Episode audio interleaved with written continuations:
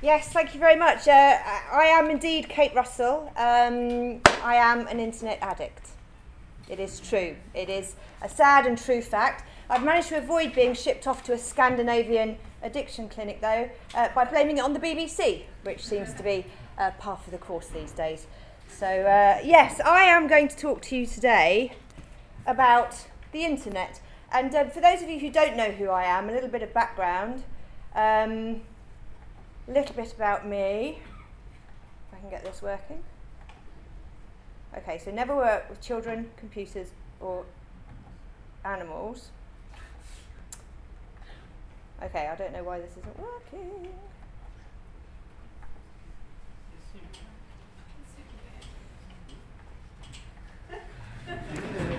It's getting further and further away. Okay, is it going to make me press next every time I go in? Maybe I'll just do that. Okay. A bit about me. Um, yes, I, uh, for those of you who don't know, I work for BBC Click. I do a weekly segment for them looking at uh, websites and uh, apps and all things online, recommending to the viewers. We go out on BBC World and on BBC Two. Uh, as well as that, I do columns in Web User Magazine and National Geographic Traveller. I do feature articles for people like the lovely Pod Delusion couple sitting over there at the moment, uh, and other online publications. Uh, I can often be seen uh, on uh, Daybreak's couch, uh, normally trying to persuade Daily Mail readers that uh, you can't actually get cancer from the internet. Um, I speak at events like this when people will have me, and the ones that I haven't been forbidden from ever coming back to. Uh, and also do some university lecturing. And uh, this last year, instead of sleeping, I've written a book. So uh, that's it, The Ultimate Guide to the Internet, Working the Cloud. And uh, in my last ditched attempt at self publicity to try and make it all worthwhile, I've also just launched a website this weekend. So do come along and have a look if you're interested in trying to make the internet work for you. Doesn't matter if you're in business or just want to make your life a little bit easier and run a bit smoother, the internet will do it for you. So, in my time, obviously, as you can see, and those of you who've seen my work and have seen me talk about the internet before, I'm massively enthusiastic about the internet, and there's an awful lot of good stuff on the internet.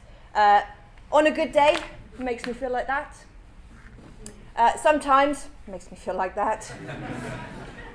and uh, very occasionally, I get to feel like that. Which, uh, like the time I discovered breaded cats. You ever heard breaded cats? You have to search breaded cats. it's the most awesome internet craze ever. For those of you not familiar with the, uh, with, with the craze of, in, of breaded cats, this is how not to do it. Uh, this is a very good example of matching collars and cuffs uh, breaded cats. And unfortunately for this poor chap, it was a case of wrong place, wrong time. uh, wrong species, in fact. Um, so, yes, breaded cats. Uh, one of the things that makes me go, oh my God, I love this sick. Uh, another thing that I love, just so you know, uh, men with beards with cats. One of the best Tumblrs ever. Includes two of my most favouriteest things. Guys with beards loving their cats one slightly worrying picture here. That cat's like, oh my god, who is this guy? I've never seen him before. Make it down. So uh, yeah, there's lots and lots of fun to be had on the internet. Um, but that's not what I'm here to talk to you about because that's what I normally talk about. And uh, to be frank, it gets a bit dull for everybody, I think. So um, today I want to talk to you about some of the aspects of the internet that make me go like that. There are some very scary things about the internet. Um, and in fact, number one on my fears of the internet is uh, being disconnected from it. Um, I love this picture. I found it. This is what this is what how we used to do it. John's weather forecasting stone. When it rains, stone is wet. Uh, when it's not raining, stone is dry. Uh, when it's waving about, then it's windy. Brilliant. John's weather forecasting stone. But I have a real fear of being disconnected from the internet. Um, it probably stems from the fact that I'm quite competitive and I am competitive. I am a gamer. So uh, yes, this is uh, the normal state of play for me when I'm on uh, a Return to Castle Wolfenstein server. Um, she's a little bit younger than me, but um, I often behave as if I'm that age when I'm playing games.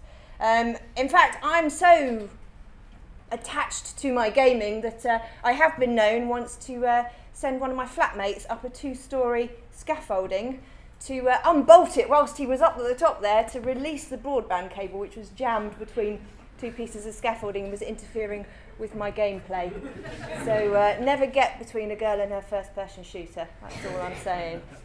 Um, yes, so that's sort of like about me and what scares me about the internet. But obviously, as somebody who spends a lot of time the, on the internet, there are I've got some very strong opinions about certain aspects of it. And one of them, post GeoCities probably age, one of the major things that causes me concern on the internet is social media. And so I want to start today with Twitter. How many of you use Twitter? Okay, so a lot of people use Twitter. It's a, it's a massive, massive platform in the so, on the social web right now, but there are an awful lot of people who are getting it wrong. First of all, team follow back. Follow me, follow you. There is this whole ethos on Twitter that it's some kind of popularity contest where the more followers you have, then the more meaningful your life online is.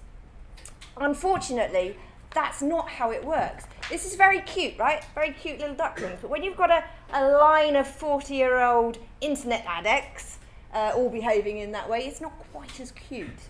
Um, people, so people see Twitter as this popularity contest, and they think that by getting people to follow them, then it means something. And in order to get people to follow them, they say, if I follow you, then you follow me. Team follow back, follow you, follow me. So what happens is you have people with 5,000 followers, very impressive, but they're being they're, they're following in turn 5,000 people. Now I'll be the first to admit that, that generally the media is under this impression that if you've got a lot of followers it means something. I got a book deal because of that very thing. My publisher said to me, we like the way you write, idea needs a bit of work on it. Um, but what we really like about you is your Twitter following. We like your access to an audience, and that's why we're giving you a publishing deal. But the thing is, if I'm following 5,000 people, then all the people who are following me, those 5,000 people, the only reason they're following me is because I'm following them. It's not because they're listening to a word that I'm saying. And if you're not listening to anything I'm saying, then you may as well just be a, a, a, notch on the bedpost, or you know, I mean, any monkey can click follow, follow, follow, but unless they're actually paying attention to what you're saying, they don't mean anything.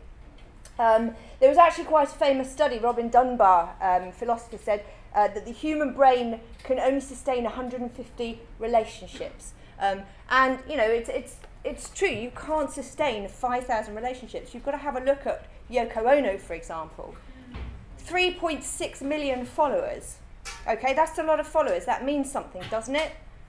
But she's following 953,000, nearly a million people she's following. Can you imagine the speed at which her timeline is moving?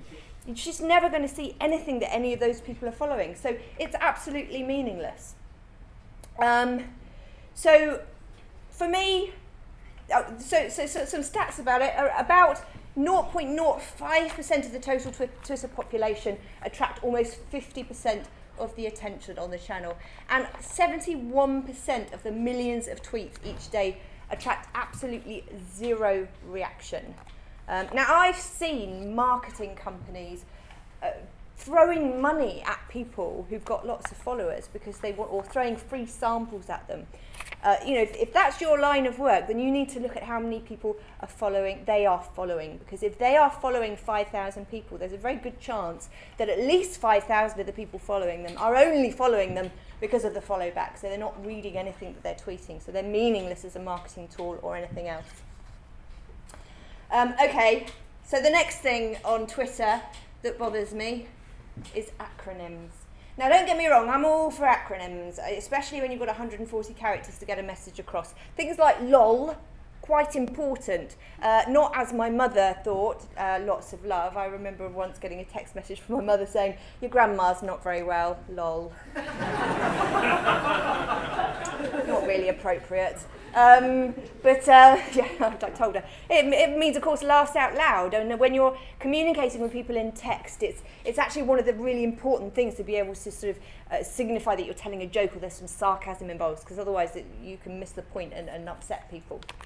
But overuse of acronyms, is actually beginning to infiltrate the rest of our lives as well. Um, do you use tuk too much, mate? Anyone here feel like they use acronyms a little bit too much? None of you. Any of you want to volunteer? There's a really simple test to see whether or not you use acronyms too much. Anybody want to volunteer? Just somebody with a good loud voice? Okay, very, very good. Liz, if you could just read out loud for me. The lessons on the chart. There you go. So that's somebody who uses uh, acronyms a little bit too much, but yeah, just a little bit of fun there. But um, there are an awful lot of acronyms out there, and um, one of the things that really bothers me this year, and I saw it for the first time this year, and I don't know if anyone else has seen it, but this year, people started saying to me, actually, I got a couple of emails saying as well, saying HNY, and this was on the 1st of uh, January. HNY. What does it stand for? Happy New Year. Happy New Year. If you can't even be bothered to write Happy New Year, then that's, I don't even want to know. So HNYFU, thank you very much. That's what I'm saying. Um, okay. So, as well as sort of the normal common use of Twitter and using it as a communication medium, a lot of marketing campaigns are disseminated through social media, and um, you know it is now the new buzzword, or it has been for several years, the buzzword in marketing and promotions. Um, and it's a great way to, to reach a lot of people and to get people engaging with your brand. Unfortunately, it can go very badly wrong for certain companies. Um, one really good example uh, at the back end of last year was the um, uh, this was the Waitrose uh, Waitrose Reasons campaign. So they asked people to tweet with a hashtag saying why they shopped at Waitrose, and this was completely hijacked uh, by people who used it to say, you know, to, to basically uh, take make fun of Waitrose, saying what a, a posh supermarket it was. Some great ones. I shop at Waitrose because it's the only place where my kids' tantrums are classed as splendidly Monter- Montessori, darling. Um, I shop at Waitrose because Clarissa's pony just will not eat Asda value straw. um, but brilliant. I mean, it was brilliantly hijacked. and we've got lots of people talking. And, you know, it made me wonder as well, is, is a hijacked social media campaign, is it necessarily a failure? Because I think probably more people were talking about this campaign than not. Did it attract any new customers to them? Possibly not. Um, but it got word out about them that, that, that it's a higher class of uh, perhaps supermarket. Uh, another one which was brilliantly hijacked, perhaps didn't do quite so well, um, was uh, this was a McDonald's. So McDonald's asked people to tweet stories about what happened when they went to McDonald's. And um, yes. Little bit, little bit less friendly and uh, amusing than the uh, than the Waitrose ones. But where they went wrong with these two particular campaigns is they were asking people to be nice about them, right? They were just saying to us, "Love us." World, tell us what you love about us. And giving them no incentive to do that. So, of course, social media turned on them because people don't want to just uh, uh, pump up your ego for no reason, especially not if you're a multinational brand whose uh, uh, directors are board board members are well known for taking home massive pay package. People don't want to do that. See, um, to put a few things straight. This is another example. The country, it's obvious that many of you have strong and pretty mixed reactions to some of the things that Many of you tell me that you're glad. That's a great advert for that. We put aside our political differences to provide our country with stable leadership. But I also meet people who are disappointed and angry that we couldn't keep all our promises. We couldn't keep all our promises, above all our promise not to raise tuition fees. And to those people, I say this. We made a promise before the election that we would vote against any rising fees. We would vote against any rising fees. We would vote against any rising fees. It was a pledge made with the best of intentions. The best of intentions. But we shouldn't have made a promise we weren't absolutely sure we could deliver. I think there's a, a lesson in that for all of us. But that was a brilliant example of, of how a, viral campaign can make something embarrassing just go around the world many times over. And the thing about the internet is what goes on the internet stays on the internet. It's a little bit like Vegas in that way. Um, and this will be haunting that man for years and decades to come. Okay, uh, so next up, um, it's still around Twitter, but we're going to talk about what you can and can't say on Twitter because uh, you can't just say anything you like on Twitter. Um, one person who learned this to her £50,000 cost uh, was Sally Bercow, who uh, retweeted um, a, an allegation um, that basically uh, suggested that Lord McAlpine might have had some dubious happenings in his past. I'm saying being very aware of my BBC contract and, and, and not wanting to become uh, the uh, uh, uh, victim of any lawsuit uh, in the future. But yes, you can't just say anything you like on Twitter, and we're seeing some really high profile cases of people being taken to court and people being prosecuted and pursued for their wanton sharing. And it, you know, it wasn't something that she said. This was just something that she shared that somebody else said. So you really need to be careful. Um, the other thing that you can't say at the moment, well, you can't say if you're in France, anyways, you can't say the word hashtag. Uh, because the French government have now uh, brought in a law that says that it has to be called mot dièse, I think it is, if anyone can speak French. and Mot. Okay, so which is it translates as sharp word uh, in English, and this is something now that they are not allowed to say uh, in France because the French government want to stop the infiltration of the uh, anglicising of their, uh, of, the, of their language. Um, so it is now a legal requirement for all government correspondence and legislation to use uh, mot dièse, uh, but in a final act of sanity, the authorities have decided that French Twitter users won't be prosecuted if they use the word hashtag in its place. So at least there is some justice at the end. Um, okay, so that's Twitter. Next on my hit list of how not to do the internet is Facebook. Uh, Facebook, uh, it's been through an awful lot of changes over the last few years uh, with over a billion registered users, that's not to say a billion active users. Um, it is a tour de force on the internet, there's no denying it, and it's also a place where marketers uh, go apoplectic with joy um, at the prospect of being liked or invited into your networks or shared in your networks. But it's changing quite a lot. Um, privacy, Facebook privacy, was came under fire again um, this week, just like this week, when uh, Cambridge University researchers, you naughty little people, you, um, you troublemakers decided to do a study about what your likes say about you. And um, they took data gathered from 58,000 volunteers, uh, looked at their Facebook likes, and they fed them into um, a set of predictive algorithms which matched up surprisingly accurately with data that the volunteers had provided in personality tests. Um, so the, this basically gave uh, information about their political inclinations, sexuality, and even intelligence um, predicted by what we like on Facebook. So you have to be really careful if you don't want to give too much away about yourself, because now you're finding that employers are doing searches on Facebook uh, as well. So um, it's really come, come more and more, the privacy aspect has come more and more under fire on Facebook. Um, also, who do you friend on Facebook? Now, it's fair to say my grandmother's 90 in four weeks' time. That's my real actual grandmother.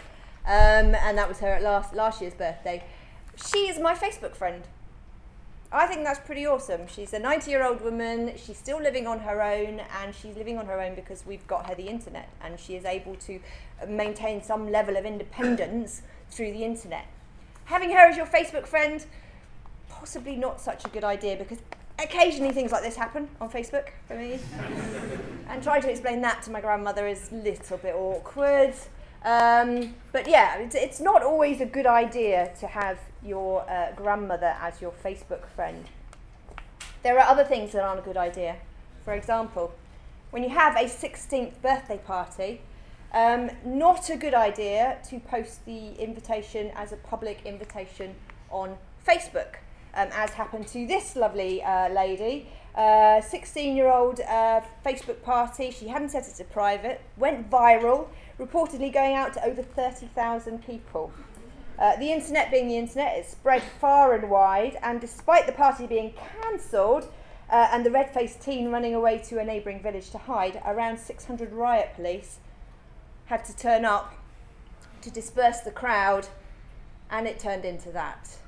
Uh, and that's an actual real life story that happened at the back end of last year, and it's not the first either. I mean, there have been four or five pretty big stories in the news in the last year of people inadvertently posting information about a party to a public forum on social media and it's going absolutely crazy. So if you're going to post a public, uh, an invitation to a party with your address on it, make sure you posted it privately. Um, the other thing about Facebook is you can't say what you want. Of course, you can't say what you want, and they do moderate it. One of the things that they moderate quite heavily is pictures, and they've got quite a firm set of rules. And now, this is a, a Mick Stevens cartoon that was pasted on the New Yorker's uh, Facebook page. Um, uh, can anyone guess what in that photograph or what in that cartoon perhaps caused the New Yorker to be banned from Facebook uh, briefly? Boobs! To be, to be uh, more exact, nipples. Not boobs, boobs are fine, but nipples. Those two dots there, they're a problem. The male ones are fine, although I'm not sure why. Um, but yes, those two little dots got the New Yorker barred. Um, and it's a difficult thing for Facebook, right? Because we upload 250 million photographs every single day. We, the collective we, the royal we. Um, that's just one from a festival that I went to last year that was very muddy. Um, and so, in order to moderate those photographs, they have subcontracted that moderation out to a firm. And one day, a, uh, 21 year old Moroccan who uh, got basically fed up with being paid a dollar an hour to screen Facebook content, uh, decided to send the cheat sheet to the Gawker. Now, this was at the back end of last year again. So he sent to the Gawker the abuse standards violations cheat sheet that they all work off in moderating the content. Now, this is content, they don't look at every single piece of content that's gone up because it's obviously 250 million a day. But if you flag something and say, I, I have a problem with this, it goes to this third party company. Let's just have a look at some of the items on the, on the agenda here. Um, sex and nudity. This is where the New Yorker fell foul. Any obvious sexual activity, even naked parts are hidden from view, hands, clothes, or objects, blah, blah, blah. Uh, naked private parts, including female nipples, nipple bulges, and naked butt cracks. Male nipples are okay. Uh, a little further down, one of the things that they don't like is mothers breastfeeding without their clothes on. Um, and even further down in that section, blatant obvious depiction of camel toes and moose knuckles. That's a big no-no in Facebook land. Um, okay, so we go over to the graphic depi- depiction section, and um, we have a look here. So the things that are not okay, photos and digital images showing internal organs, bone, muscle, tendons, deep flesh wounds are okay to show, and excessive blood is also okay to show. What's not okay? Crushed heads, limbs, etc. are okay. They're okay, crushed heads and limbs, as long as no insides are showing. Uh, no exception for news or awareness related content. Now, I don't know about you, but I don't think I want to live in a world where it's okay to show a crushed head and deep flesh wounds with excessive blood, but a woman breastfeeding or a, a nasty camel toe is a big no-no. This really concerns me about the world that we live in. I think there's a, a, a real misguided moral compass going on. Um, okay, so moving on then, brand impact, so the brand benefits. And one of the things about Facebook is it's, it's a massively brilliant way for, for marketers to try and infiltrate our lives and to sell to us. And if you spent any time on Facebook, then you'll know about this already. Um, 62% of adults worldwide use social media, and 22% of their time is spent online being social. Uh, so you can run a targeted campaign to compete with any of the big brands if you're just a small company. And I think you know that's a brilliant thing actually. Um, but there's a worrying development going on with Facebook. Oh, uh, yeah, and, and, don't get me, I mean, this is just Facebook. Also, Kickstarter uh, and crowdfunding is a brilliant thing at the moment. If, you, if you're interested in hearing more about um, crowdfunding in terms of funding creative projects, I'm actually going to be talking about that at the Pod Delusion live tonight at 7 o'clock in here, I believe. So come back and have a look at that. But there's some brilliant stuff going on on Kickstarter at the moment. I love this thing that happened last month. Uh, they, they did an open source uh, Death Star um, and they were looking for funding and um, and then in retaliation, uh, the Rebel Alliance decided that they needed to uh, crowdfund the X-wing squadron. So uh, you know, ridiculous campaigns that are never going to get uh, their target. But I think it's a good example of people using social media. Um, so as I say, I'm going to be speaking about that later. One of the problems, though, with Facebook at the moment is they brought out this promoted posts thing, and this happened earlier in the year. That started to become uh, a very popular subject of discussion amongst bloggers and um, and writers on uh, various different newspapers because they've started saying for seven dollars you can have your post promoted. And what that will do is that will make your post be seen by many more people uh, and friends of friends and it will appear in their feed. And one of the things about facebook's feeds is you don't see if you've got a friend or you've liked a brand you don't see everything that they post if you don't interact with the posts that they do, then you start dropping off their, uh, they start dropping off your feed list. Um, and what these promoted posts are supposed to do is basically bump you back up to the top of their, of their feed list so that you definitely get seen in their feeds. But some journalists and bloggers have been uh, uh, accusing um, Facebook of actually not just promoting posts but suppressing those posts that aren't paid for. There is a very um, high profile example of this uh, a New York Times blogger, Nick Bilton, uh, who um, basically said he, he ran a test and he, uh, he tried an experiment and he paid uh, Facebook $7 to promote a post. And he claimed that the result was a 1,000% increase in the interaction to the link he posted. And pre- previous to promoted posts, he'd seen a lot more interaction than after.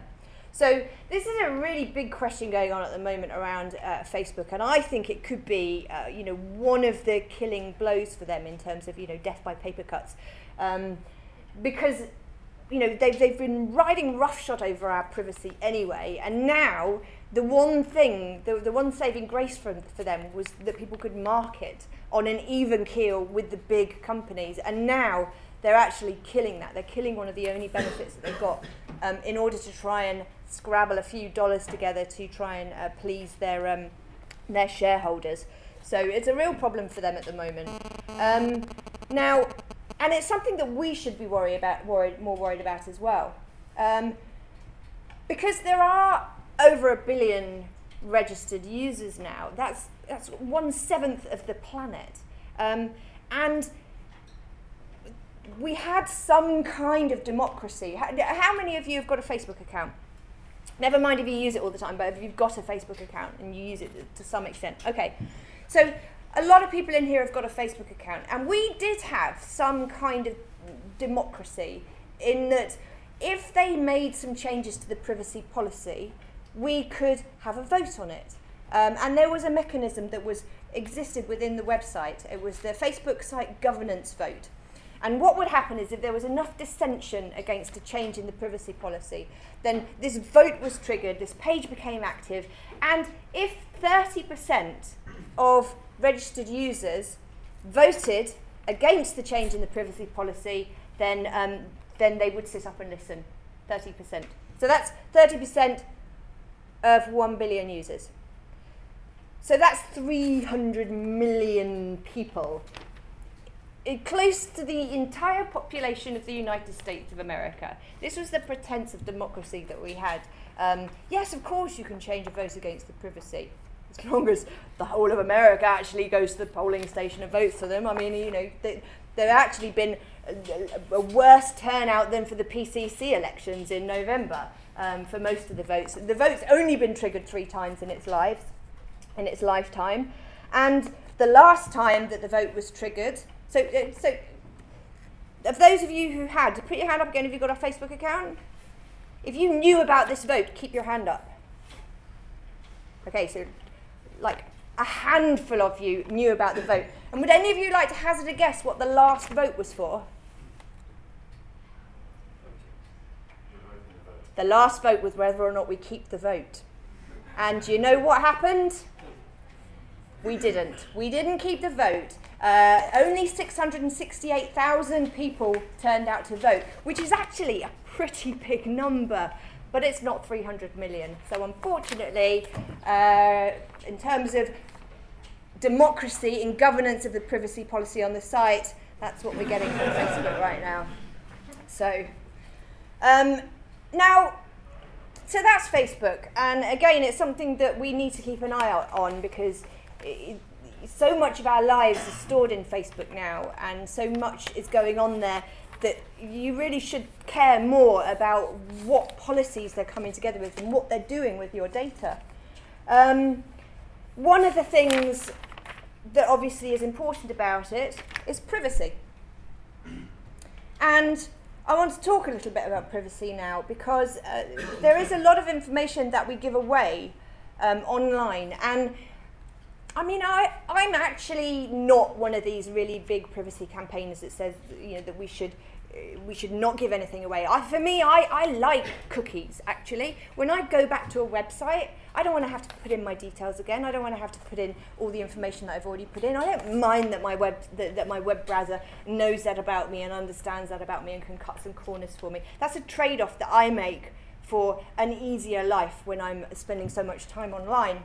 Um, but in terms of browsing history, you know, there, there, there are now ways for all of us to be more private about what we're doing. Um, all of the main browsers now have some kind of do not track facility in them.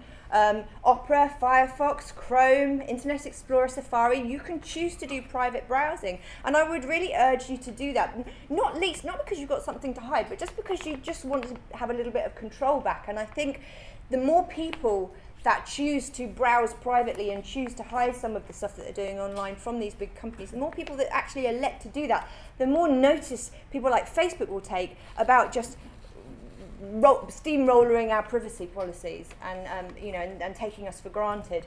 Uh, Firefox were one of the first to really heavily implement this do not track facilities. And in 2012, they, they found that 8% of desktop users had decided to go for the do not track option, and 19% of Android users um, were, were opting for it as well. So, you know, these numbers are going to begin to start making these big companies sit up and take notice. So it's, it's, it's a really easy thing to do. Just click the do not track button. Simple. Um, the Snoopers Charter, this was something that actually uh, some of you may know this already, but at the back end of last year, we actually managed to get this bill blocked. It was a bill that, that was widely criticised, that was going through Parliament, um, called known as the Snoopers Charter.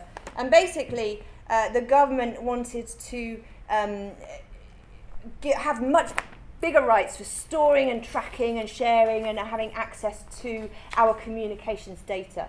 Um, and that includes emails and browsing history, and they want to have a lot more control and access to that. So, why should we care about that?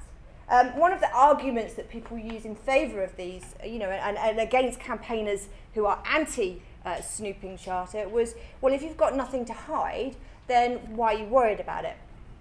Well, I've got a fairly average browsing history, you know, to be fair, although uh, Google ad preferences thinks I'm a, a 24 year old boy for some reason.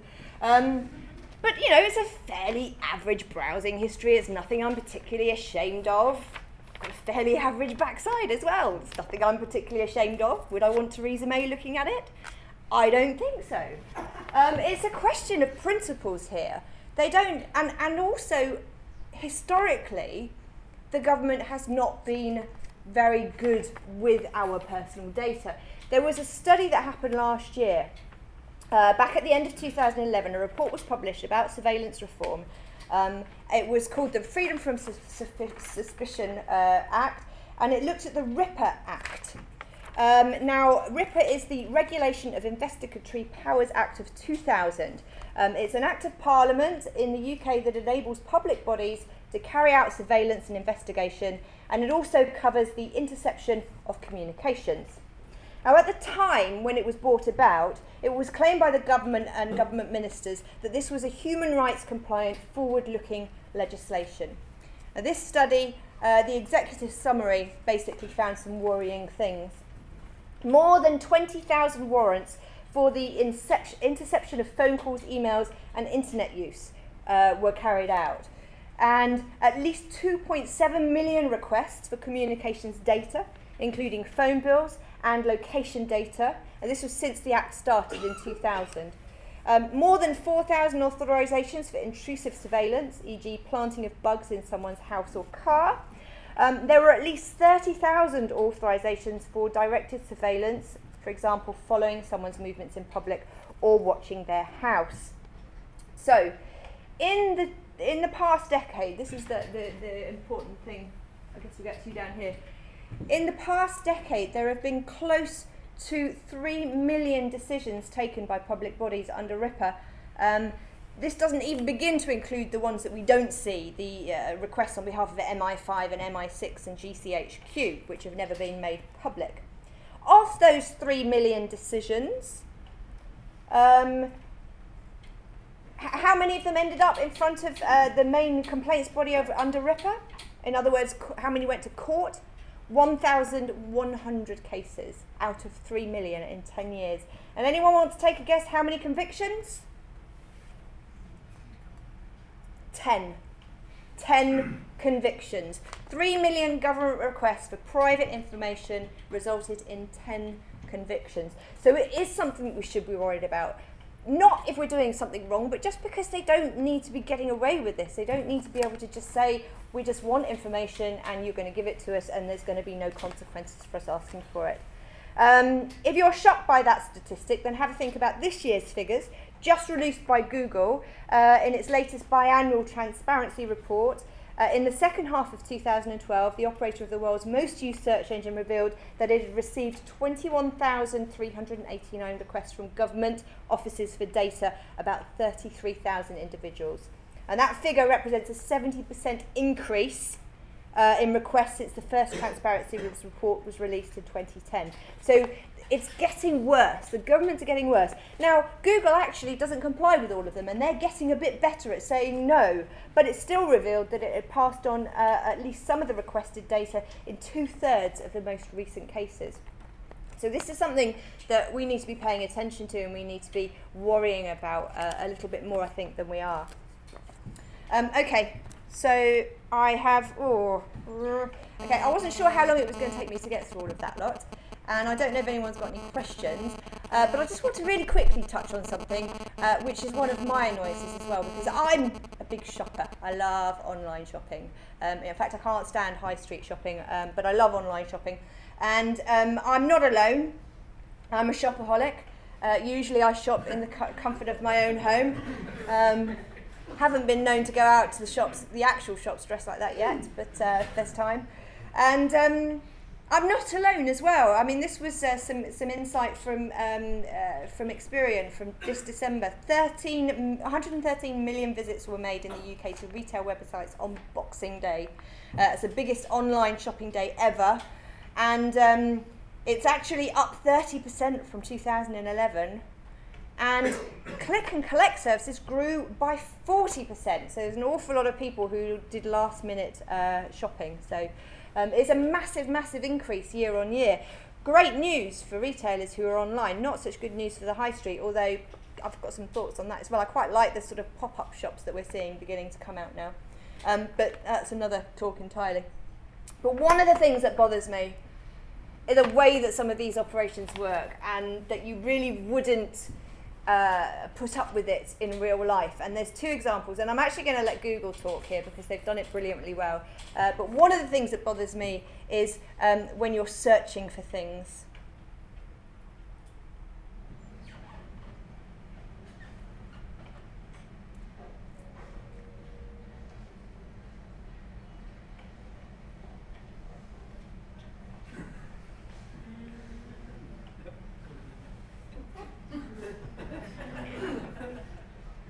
Hello, uh, just after semi-skimmed milk. Your search for semi-skimmed milk returned zero results. We go for milk. Your search for milk returned 52,256 results. Your top hit, milk of magnesia. No, Milk floats of yesteryear. no. This milk-themed family wall planner. No, sorry, I'm, I'm, I'm just looking for, you know, normal milk.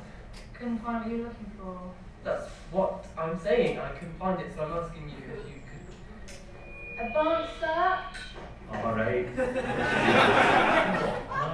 Oh. Uh, yeah, okay. Milk. Please narrow your search by using one of the following filters. Kayaks, packet 12, self-cleaning, breakfast and common. That one. Breakfast. Problem solved. Milk, skimmed semi. Semi-skimmed milk. That's what I first asked you for. Uh, it's milk skimmed semi.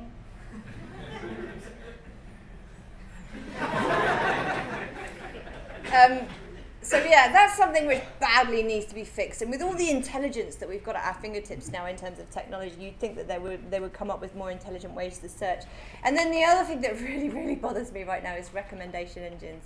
Right, we shop online and we are constantly being fed information about what our friends like, what people who bought that like, and uh, there's often no correlation to anything in the real world. And this is a really good example of. Uh, well, Google, Google telling it well.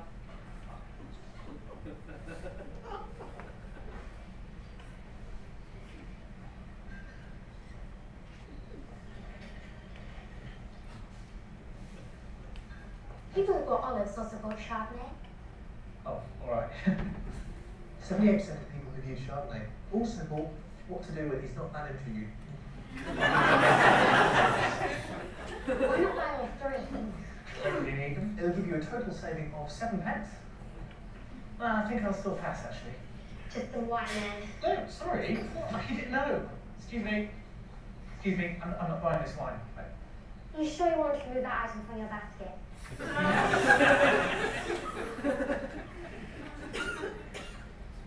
Why not try something new? What, buy something totally random that I've never shown any interest in? Wilson Cape Memorial mug? okay, I'll take the mug. Obviously I'm joking, aren't I?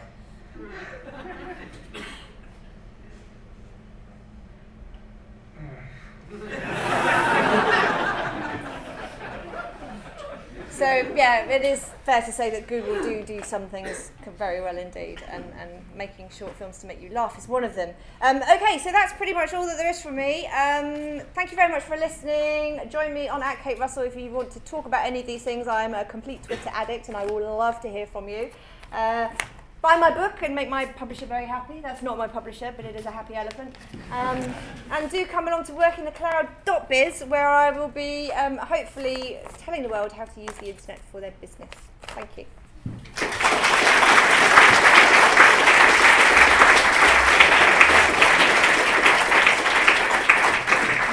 Ten minutes for questions, if anyone minutes questions. I want to know why my laptop. What did it try and offer you during the YouTube video? Chinese women. Chinese women, yeah. That laptop is only used at academic conferences. Anybody who is actually a, a- an advert that's attached to that film of, Oh. uh, yeah, of, of uh, yes. So they're not they're not searching my browsers. No, no. Yeah, any, any serious questions? Well, I have a trivial one. What app were you using for your presentation? That's Prezi, Prezi.com. You've got to be careful with Prezi because it makes people seasick if you go too crazy with it. Um, but yeah, P- P-R-E-Z-I.com. And um, it's got an app that you can do it on your, um, uh, present, present it on an iPad if you've got it as well, which is quite nice. But yeah, it's, it's really cool and it's free as well. To, up to 100 megabytes free. I went over my 100 megabytes last, yesterday doing this. I'm just like, oh my god. So I've had to pay for it now. Unless you have an education account, then you get it for free. Yes, yeah. Or Sunday afternoon, it was uh, they, they weren't uh, they weren't open for that kind of request. I did tweet them. Yes. What's your thoughts on ad blocking um, software and add-ons to the browsers? It makes it a much more pleasant experience, but are we actually depriving the, the services we like of the income they need to keep going? Yes, I mean that's a really interesting question. I don't think If you go to somewhere like uh, Facebook, uh, it's actually they're, they're finding other ways to get to you. I don't think that we're going to destroy anything by blocking ads, um, and I, I think there are enough people who who don't block ads and don't know about blocking ads that, that actually the majority of ads will make some kind of money for the people who are placing them there. Um, you know, again, I stand in the camp. I'm with Scott McNealy from Sun Microsystems, who famously said about 15 years ago, "You've got zero privacy anyway. Get over it." And I'm, you know, I really am. I believe that online. There are certain things that we control, and the way that they use my information, I can have some control over by being careful about what I click and what I agree to, and making sure that the the, the, the websites that I sign up with, that, that there's actually a really good website because one of the it's, it's called one of the um, greatest lies of the of the web is uh, uh, did you did you read the terms and conditions? yes, you clicked yes, right, and, and nobody ever reads them. But there's actually a website called uh, TOS um, dash dr.org. Terms of service didn't read. You can Google it. Terms of service didn't read, and they are crowdsourcing people who've read the terms and conditions, and they will put it out in a block. You know, there's all the popular and and some growing number of not so popular services. You've actually got a bullet point of the key terms that you're agreeing to when you sign up with these. It's really good for things like when you're sharing images and stuff like that. Because some of the some of the sites, as we saw with um, Instagram's change of uh, terms and services earlier in the year. Um, you know, you're giving away quite a lot to some of these companies, so it's worth having a look at that if you're not unsure about what you're agreeing to. But I don't, I don't have a problem with advertising. If I've got to be shown advertising, I'd rather be shown advertising for something that that I might use. You know, like a nice sparkly sequin dress rather than uh, penis enlargement or something, which or Chinese Chinese ladies, exactly. I, I didn't know you could buy them until well, we've all learned something. Hello. Do you not find that what you just said is an argument for not trying to go incognito? And which browser do you use and why? Ah, okay. So I use four browsers. Um, uh, what I do, because I have lots of different lives, um, I have a browser that I use for when I'm working on my book and my website that's all linked up to that and all the social media accounts are linked up to that I use uh, uh, I use Opera for that um, I use uh, Firefox when I'm doing my um, stuff for a fiction book that I'm working on at the moment that I've got the, the Kickstarter through. I use Chrome when I'm doing my BBC Click because I manage all their social accounts as well. Um, yes, I, I mean, I find the, the, the, the, the ones that I do lots of work on, um, I tend to just allow it to track me because that's fine. That's it's work related, and if, I, if they've got something that's interesting for me to see that relates to my work, then I don't have a problem with that. But if I decide that I'm going to go on a little jaunt of the internet and discover breaded cats and boys with beards with cats. Um, that's the kind of browsing I do in, in private because I don't really want it popping up as an advert on a YouTube clip when uh, somebody's showing it in front of 50 people. Um, yes. You were saying about like bringing uh, back to like the people and not the companies. Um, how do you feel about the group like Anonymous? Okay. Um, anonymous is it's a it, hacking, white hat hacking, black hat hacking. It's all a bit of a grey and murky area. Um, I think some of the things that they do are good. I think a lot of the ways that they do it are unnecessarily showboaty some of the time. But then the, the, the problem with Anonymous is it's, uh, for those of you who don't know, Anonymous is this sort of like ubiquitous hacking group. But we say group, but actually, you know, their tagline is "We are Legion." Uh, you know, they are the faceless everybody. And I think some people take advantage of that and use it as, a, as, as something to hide behind just to, to make mischief. I think you have to pick your battles really carefully if you're going to go down that route. And I think some online ha- hacktivism is very important and is really valid, but I think unfortunately it gets. Uh, the murkiness of people who are doing it for their own showboating or for their own personal. Not everybody has got this sort of altruistic ideal in their heart when they're going down these avenues. So it's kind of a difficult one. Um, I think, you know, one of the things I'm going to be talking about tonight at the Pod Delusion talk is uh, about um, uh, copyright actually. And I think this is one of the really interesting areas at the moment is what is the new, what should be the new uh, intellectual property model for earning money out of creative works. Um, and you know, you see things like if you've seen the Pirate Bay movie, you should. Yeah, anyone who hasn't seen the Pirate Bay movie, it's open source, it's online, just Google it. It's really worth watching because some really good ideas and principles there around um, how we can start sharing and, and, and how creatives can start making money in a digital world. And it's, you know, my talk tonight is, is copyright holding back the torrent. And the pun is entirely intended because you can't, you know, it's, you, you are trying to ho- stop people downloading digital de- data from the internet uh, without paying for it. It's like holding back a river with your fingers. It's just, you, you can't do it. So you have to work with it somehow. So, Can I ask a question on that? Go on. Um, so the whole thing I find interesting about piracy and this whole internet and hold of things is, isn't it hard from it when people do try to sell it to you, they do such an awful job, it's often easier to pirate.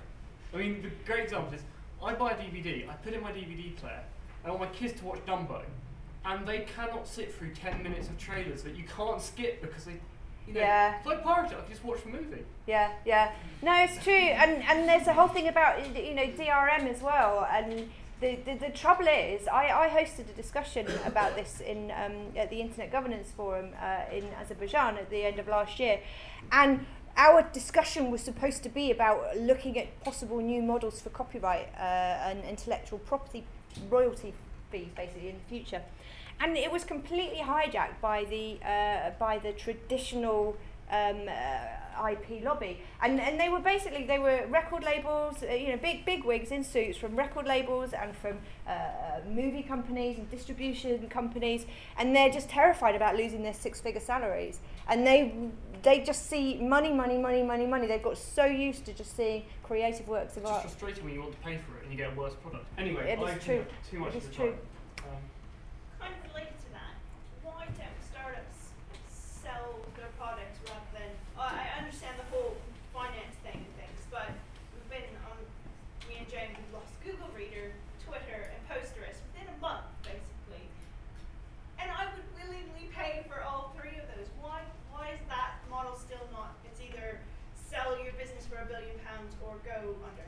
Yeah, no, it's crazy, and and it's it's. Uh, I think it is a a mind shift that we need to go through. You know, we the internet is full of people expecting everything for free, and and you know, and, and the thing is, once you go to a service and you want that service for free, you cease to become a customer and you start to become a commodity.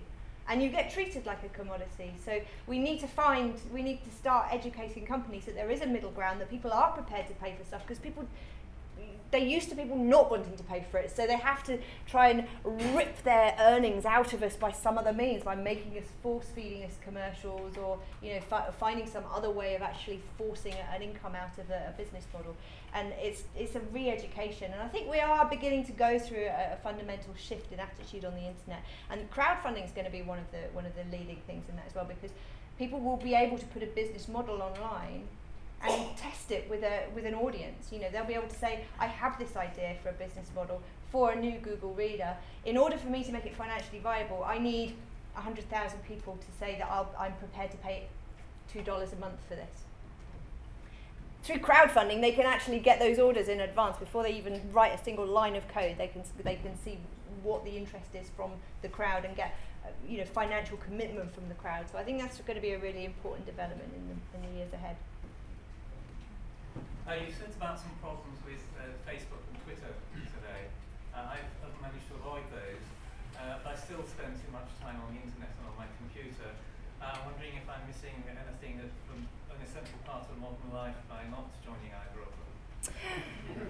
Ooh, that's a really good question. Um, for me, Twitter is Twitter is the main conduit through which I get uh, the world of stories come come at me, news stories, and and you can. The thing about Twitter is you can you can filter it, and it's it's a very non-invasive way of, of, of consuming information because you don't have to give Twitter anything. You can just be completely receptive with Twitter.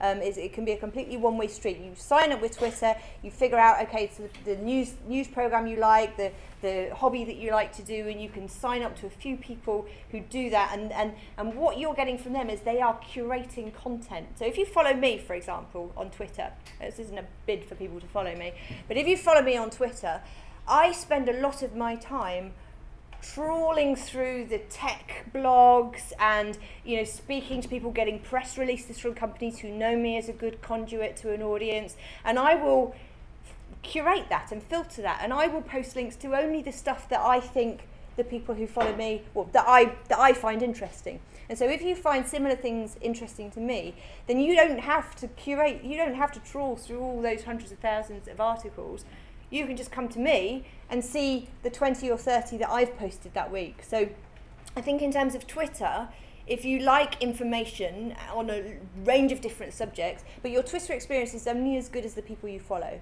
So, you know, if you're following 5,000 people and any, any old so and so who says to you, follow me, um, then you're not going to have a good experience. I have no problems finding myself with, with the things that I want, so I don't think perhaps I'm not missing anything. No, maybe you're not missing anything. Maybe you're, but you know, I mean, the the nice thing about Twitter is the serendipity aspect as well. I mean, if you're searching particular information streams, then you are going to pretty much stay in the, the the avenues that you are interested in, um, unless you're finding your own ways of of, of, of serendipitous discovery. That's Uh,